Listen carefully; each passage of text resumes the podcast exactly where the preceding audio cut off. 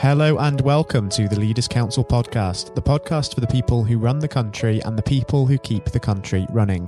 You join us on another bright day in a rather deserted city of Westminster as once again we put the topic of leadership under the spotlight. I'm Scott Challoner and I'm joined on today's programme by Oliver Atkinson.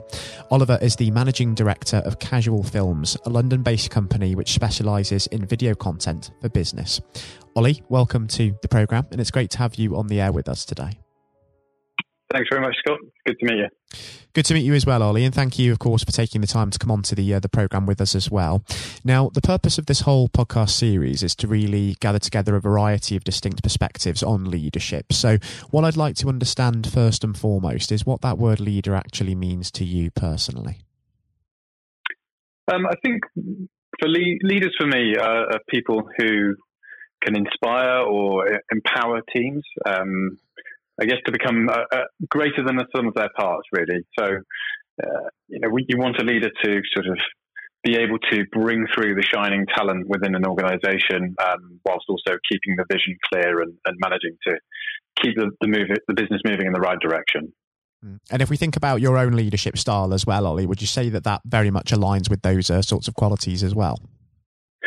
Um, I'd hope so. Um, I would say my leadership style is very open. Um, it's quite democratic.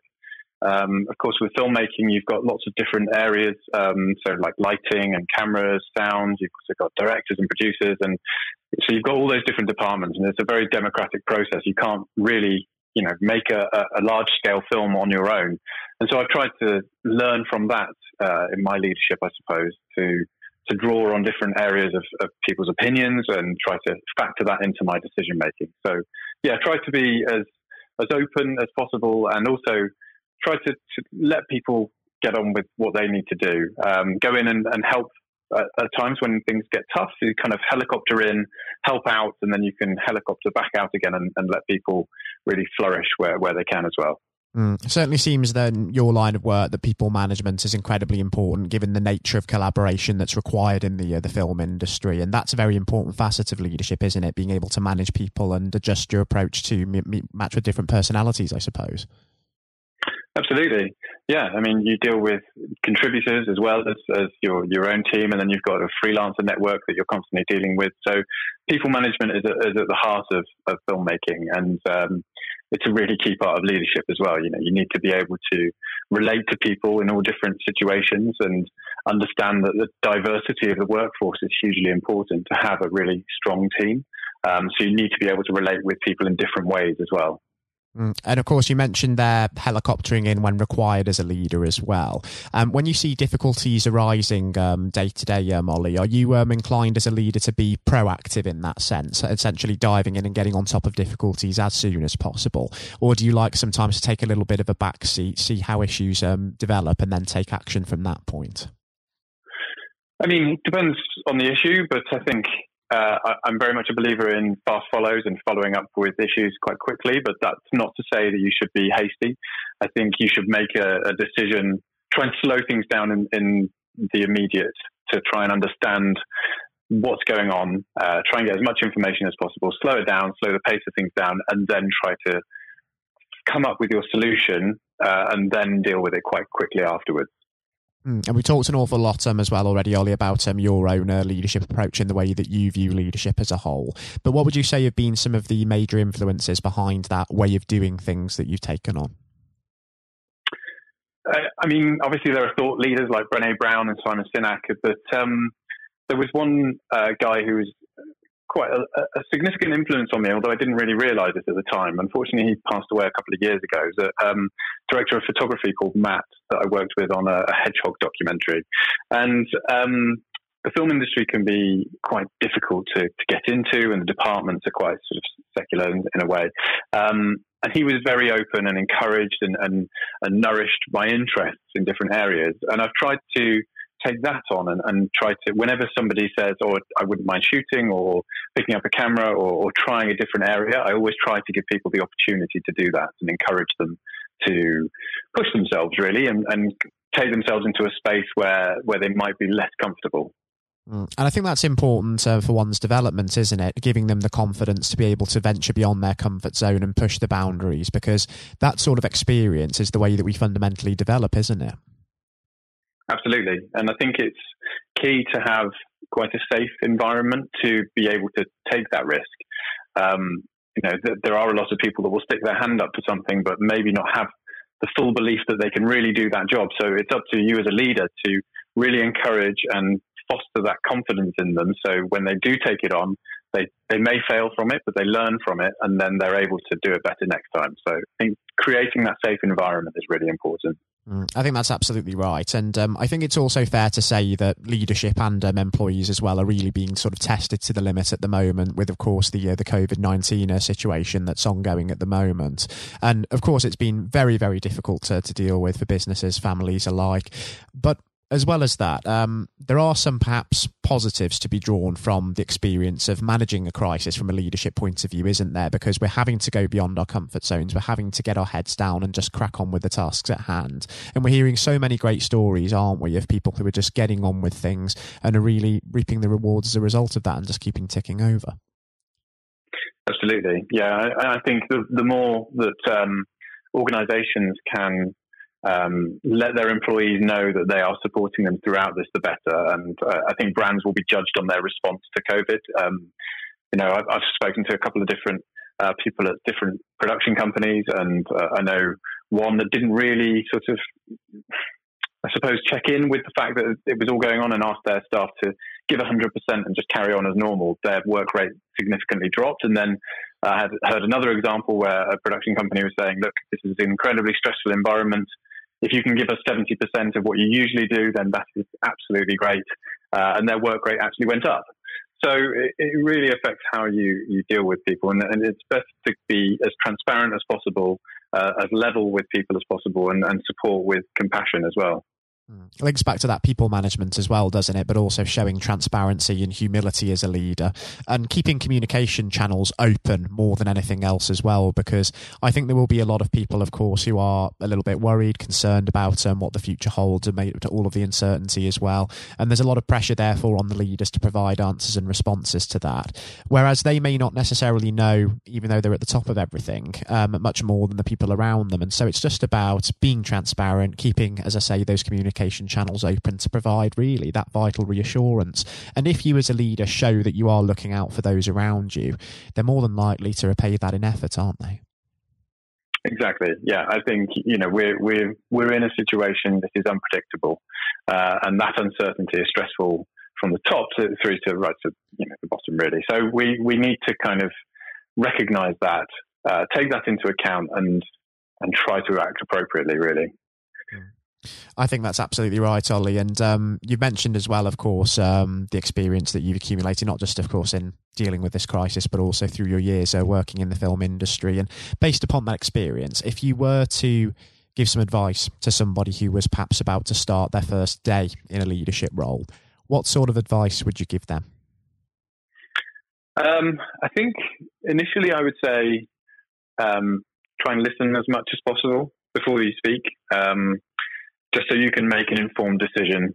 It's really key to once you're in that position of, of leadership and power that you, you actually try to understand as many different opinions as possible. The other thing I would say is, um, you know, if you've just arrived in a leadership role, you, it may feel daunting um, at first, but you're in that role for a reason. So, you know, just go for it um, and believe in yourself, and, and I'm sure it will uh, it will turn out for the best. I think that's very, very good advice, Ollie, in the sense that you shouldn't be afraid to try things and back yourself in a leadership role because ultimately, without being willing to sort of take measured risks once in a while, try new things, and then maybe suffer a setback or two and be willing to learn from that, we can't really hope to develop as a whole, can we? Exactly. And I think what, you know, working at Casual for several years, I've realized that casual's changed so much as the, the market has changed and, and filmmaking is changing significantly at the moment. And it's an industry like many others that will be hugely disrupted. I mean, I was, uh, heard the other day that in, a, in the future, 80% of the job roles that exist now are not going to exist. So everything is going to go through a huge change and not just because of this pandemic. So it's, it's vital to be able to take the risks, um, try to look ahead, try to stay ahead of the curve and be as innovative as possible. Mm, and if we think about keeping ahead of the curve for the future, um, and of course the future as a whole, before we do wrap things up on the program today, Ollie, um, do you give me an idea of what you envision the next twelve months holds for yourself and for Casual Films, and also what you hope to achieve, not just in getting through COVID nineteen, but also beyond the pandemic as well as we begin to move uh, away from this situation. Sure. Yeah. It's um I mean, we have casual in, in London. Uh, we're over in the States as well, in, on the western east coast, and, and we're looking at expanding um, through acquisition. We just opened up an Amsterdam office as well to move into Europe, but unfortunately, COVID put the brakes on all of that. But I think we're going to continue looking at how we can grow the group. Um, and we're constantly pushing this digital innovation side of the business. So film is being disrupted in, in many different ways, like I said before, and we are constantly looking at the different new digital products that are coming out and seeing how we can then turn that to our process or you know, to, to uh, the way we work to really improve and, and make what we offer as, as good value as, as possible for our clients, really. So I think, you know, with, with the pandemic, it's, it's whilst it's obviously it's a very traumatic time, it has also forced the world into a sort of beta testing phase of lots of ideas that would have stayed in R and D for a long time, and I think that's a really positive thing.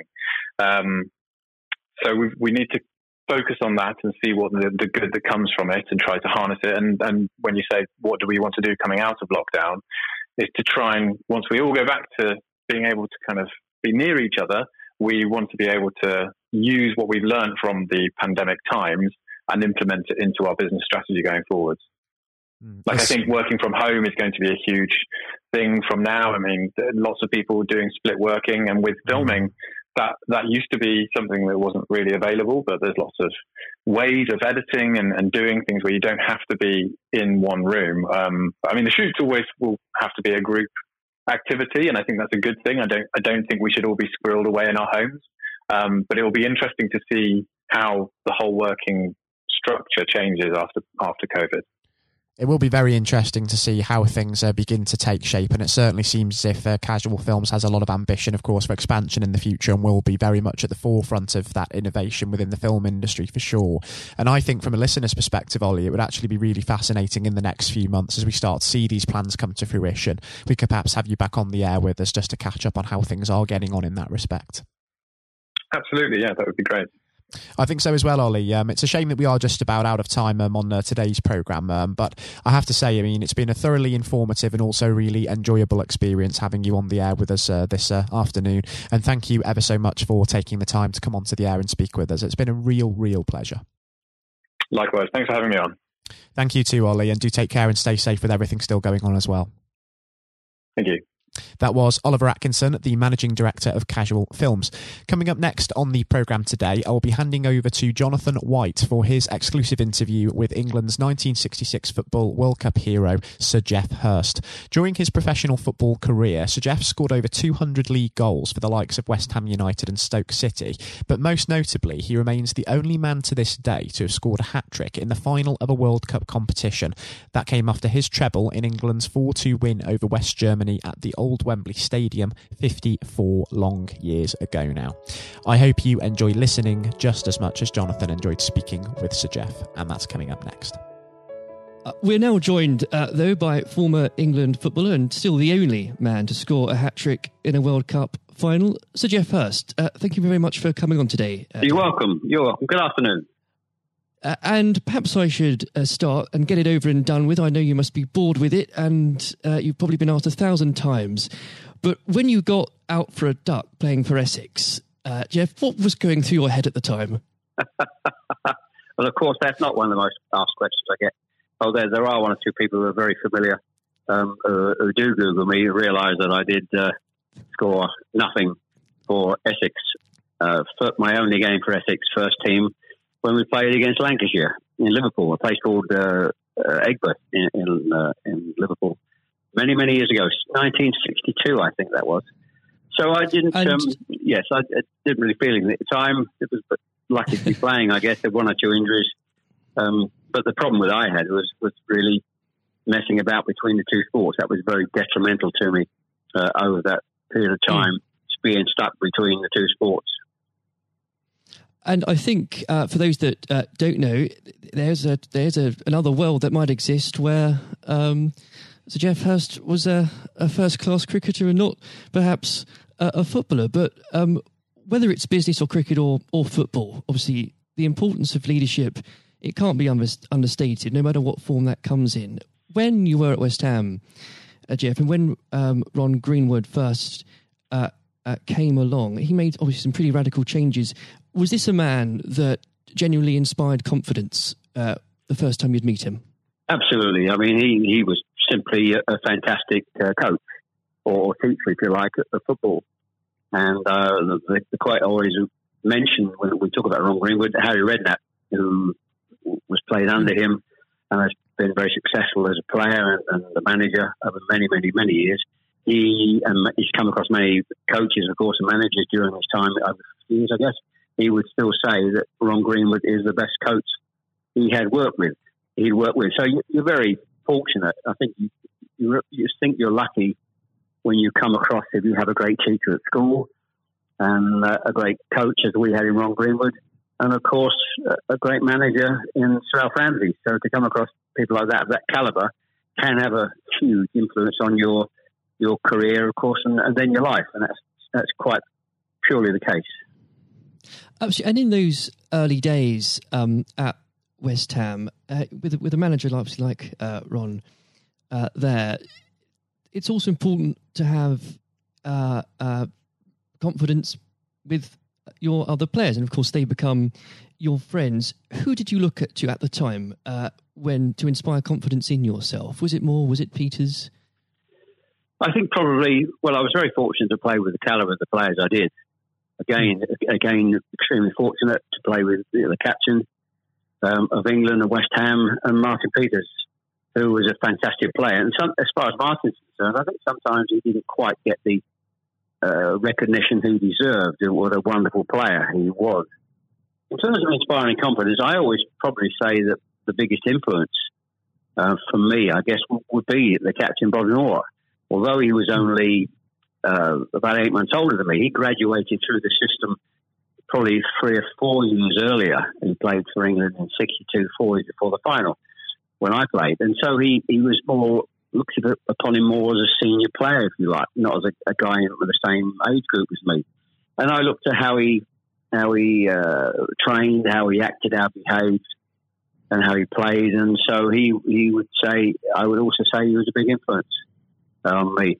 One thing I would say about leadership, uh, what I do I do understand clearly all walks of life, leadership is at the top is absolutely vital for a, a for a business football team in any walk of life to be successful. And it's quite evident. I was in the motor trade for a long time as well, selling car warranties to car dealerships. And you could almost tell when you walked into the business uh, in a, many of the car dealerships, you could almost tell from the moment you walked in by initial reaction, people came and welcomed you that the business was well run or conversely not well run at all. And so I understand the, the, the, value and quality of leadership. And that's why I'm very fortunate to be involved in my career in those early days with two two great leaders in, in Ron Greenwood and, and Alf Ramsey.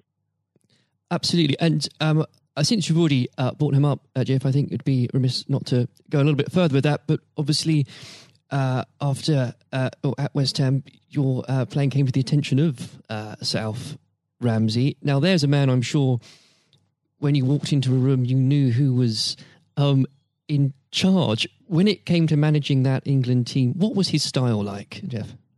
Well, one thing, the first thing I say about Alf Ramsey, he's probably over my life the most powerful influence who had on me um, as a person. Um, mm. Naturally, it happens to an extent because he's got your whole career in his hand. Whether he picks you for England or he doesn't pick you, it can have a, a great impact on your your career and, of course, your life. But yep. in that era, I was involved for six or seven years. He, it was quite clear who was the boss. He was quite very, very strict. Probably at a time, maybe overly strict, but at a time you probably wouldn't get necessarily get away with it in, in today's football because it's changed dramatically in how you deal with with players then and players now.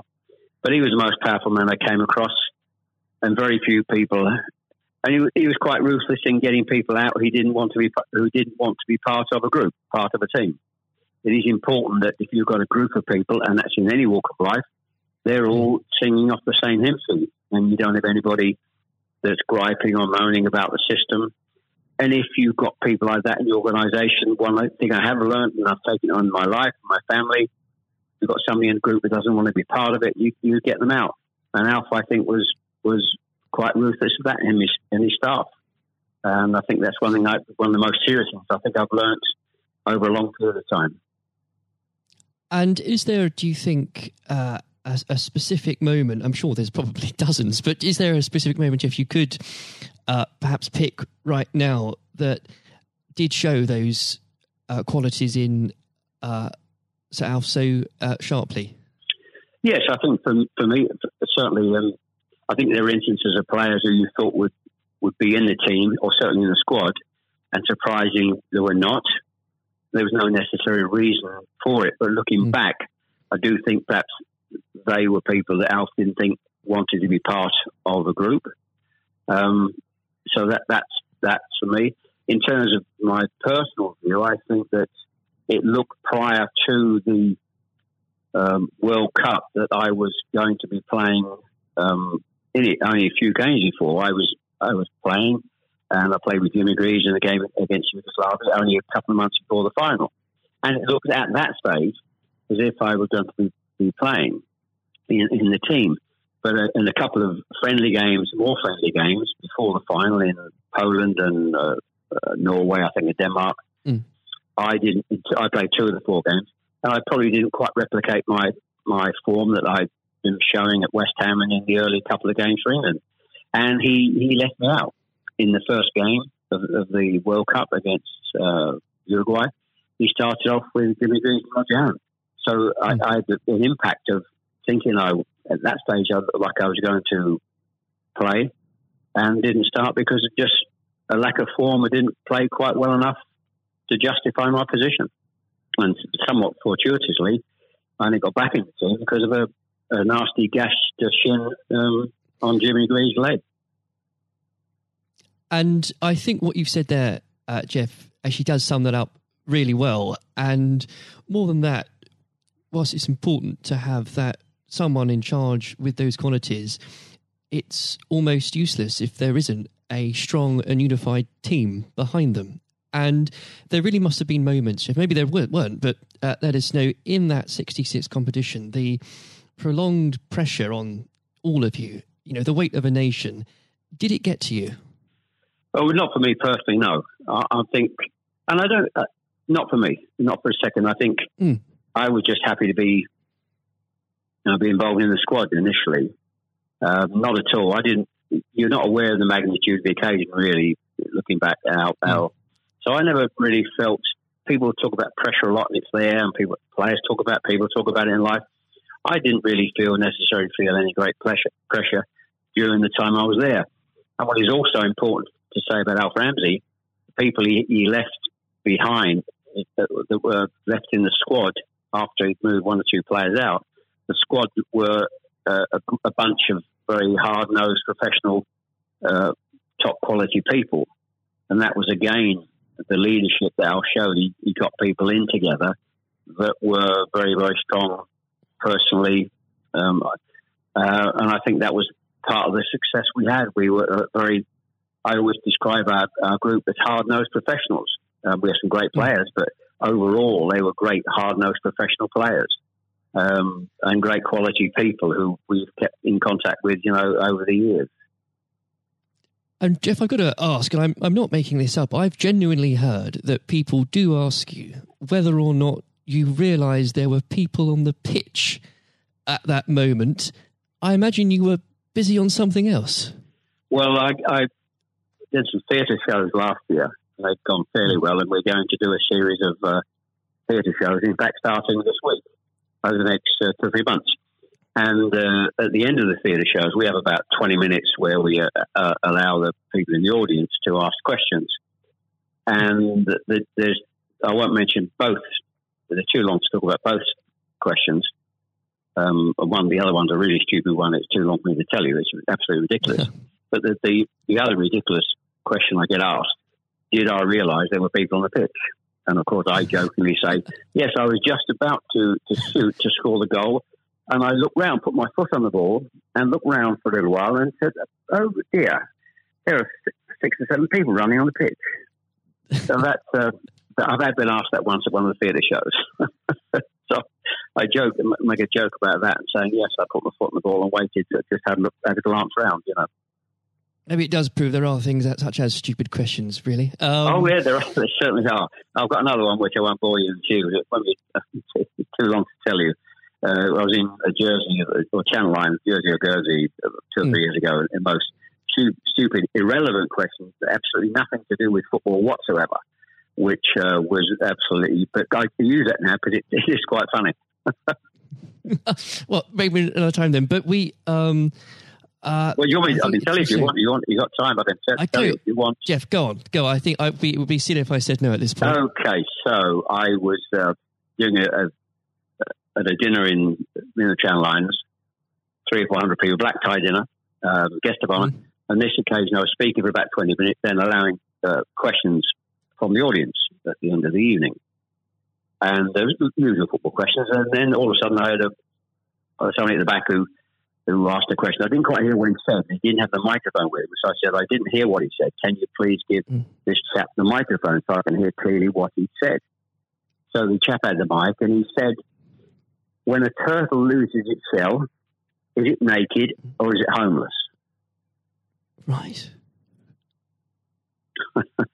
what, what, a question! What a question! Uh, I think that would be in, definitely in the stupid category, wouldn't it? So we had a laugh about that.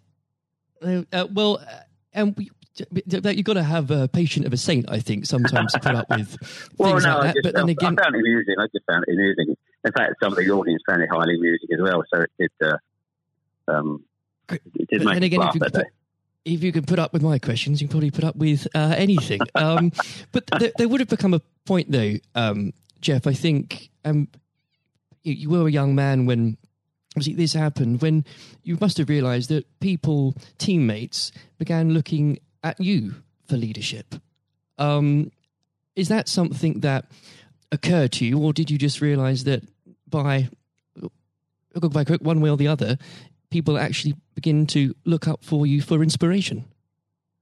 Well, possibly. That's never really struck me until you've actually mentioned it now. Quite frankly, it's a new a new question.